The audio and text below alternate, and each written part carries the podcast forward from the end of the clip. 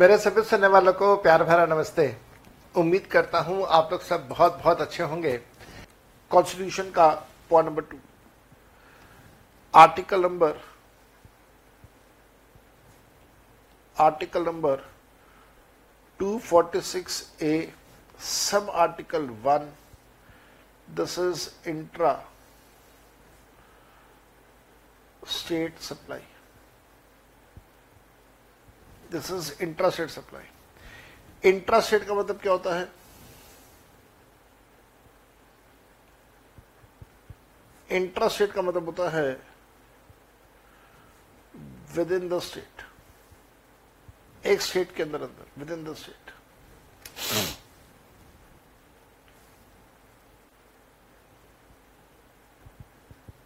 parliament has power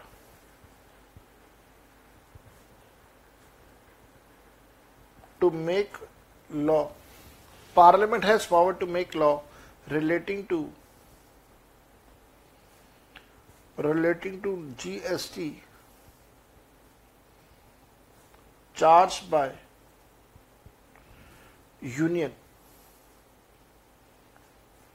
which is called as which is called as central GST that is CGST. And state legislative या legislature will have power will have power to make law to make law relating to GST to be charged by to be charged by state which is called as which is called as state GST that is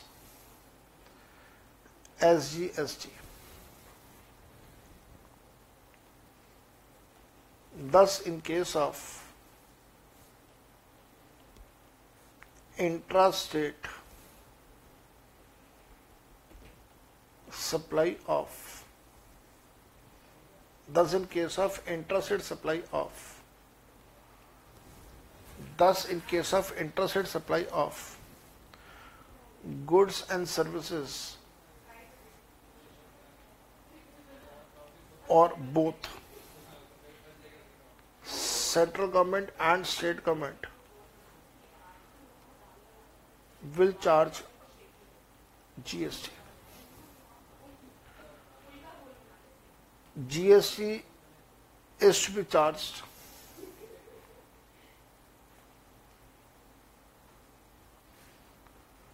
by central government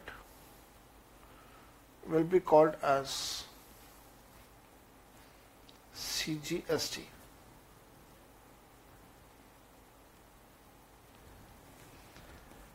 And GST to be charged by state government will be called as SGST.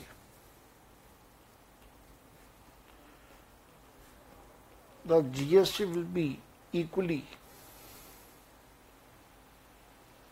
will be equally shared between center and state will be equally shared between center and the state तो आपने यहाँ पे सारी बातें लिखी हैं इसका एक छोटा सा एग्ज़ाम्पल लिख लीजिए हालाँकि काफ़ी हद तक बातें समझ आ गई हैं बट स्टिल कोई बात नहीं एक एग्ज़ाम्पल लिख लेते हैं Mr. B of Bombay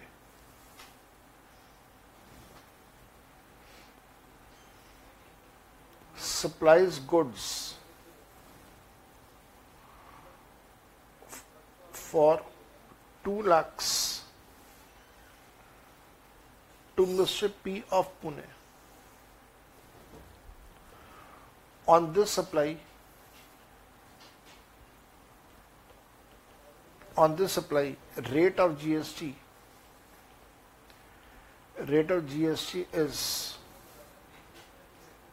12 percent तो ध्यान से करना, यहाँ पे ये इनवॉइस बनेगा, किसके नाम का इनवॉइस होगा? इनवॉइस होगा बी के नाम का।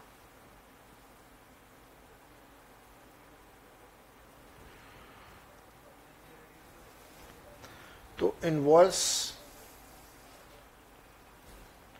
of mister B mister B का इनवॉइस होगा। वैल्यू ऑफ़ गुड्स गुड्स की कीमत दो लाख। जिसपे सी जी एस टी और एस जी एस टी लगेगा टोटल बारह परसेंट है। बारह का आधा आधा कर देंगे। बारह का आधा छ परसेंट। बारह का आधा छ परसेंट। बारह का आधा छह तो दो लाख का छ परसेंट कितना होगा? टू सिक्स ट्वेल्व तो बारह हज़ार और बारह हज़ार। तो टोटल जो बन जाएगा, वो बन जाएगा बारह लाख चौबीस हज़ार। यही बात मैं आपको लिखवाऊँगा। Mister B will collect.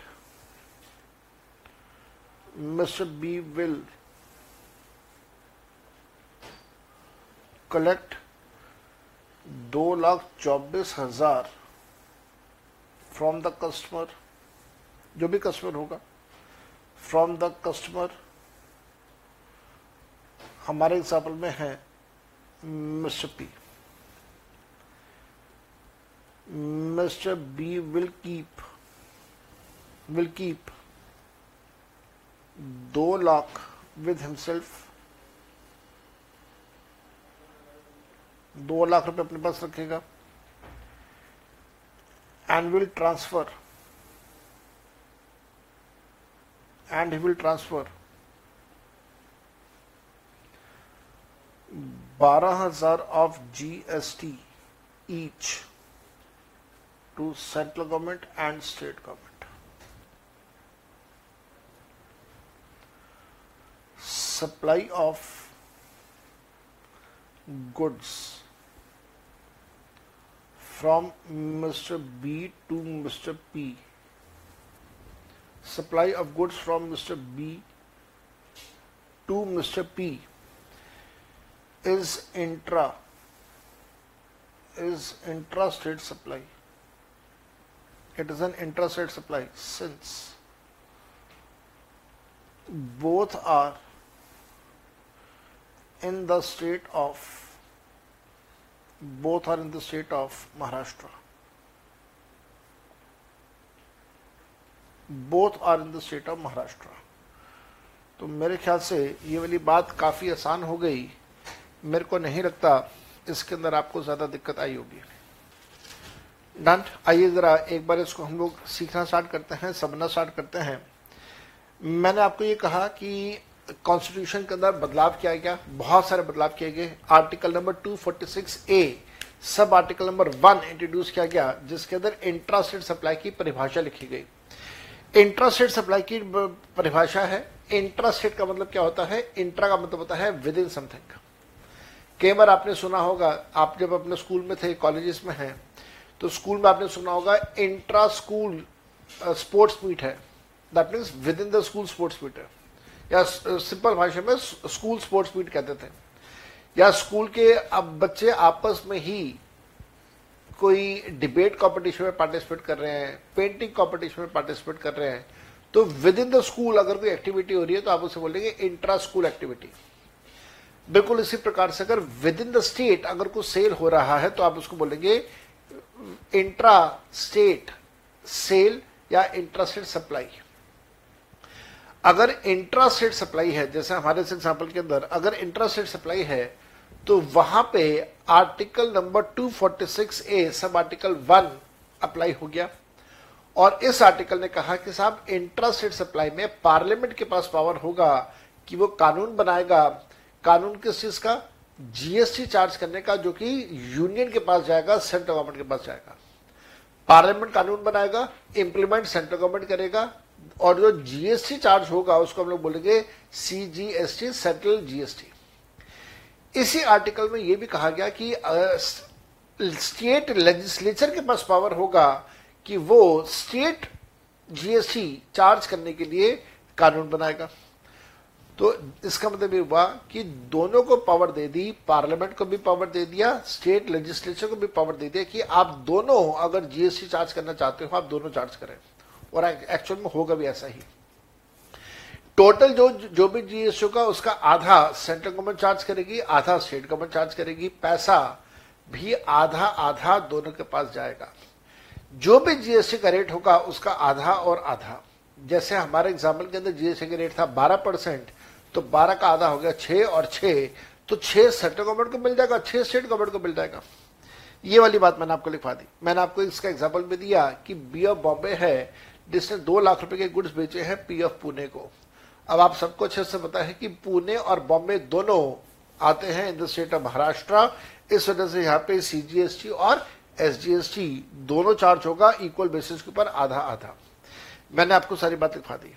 और इसके साथ साथ में इस बात का ध्यान रखिएगा कि दोनों आधे आधे इस वजह से लग रहे हैं कि क्योंकि दोनों शहर या दोनों supplier are in the state of the Maharashtra it's लेकिन मान लीजिए अगर दोनों सेम सेट के अंदर ना हो, दोनों अलग अलग सेट्स में हो तो क्या करें?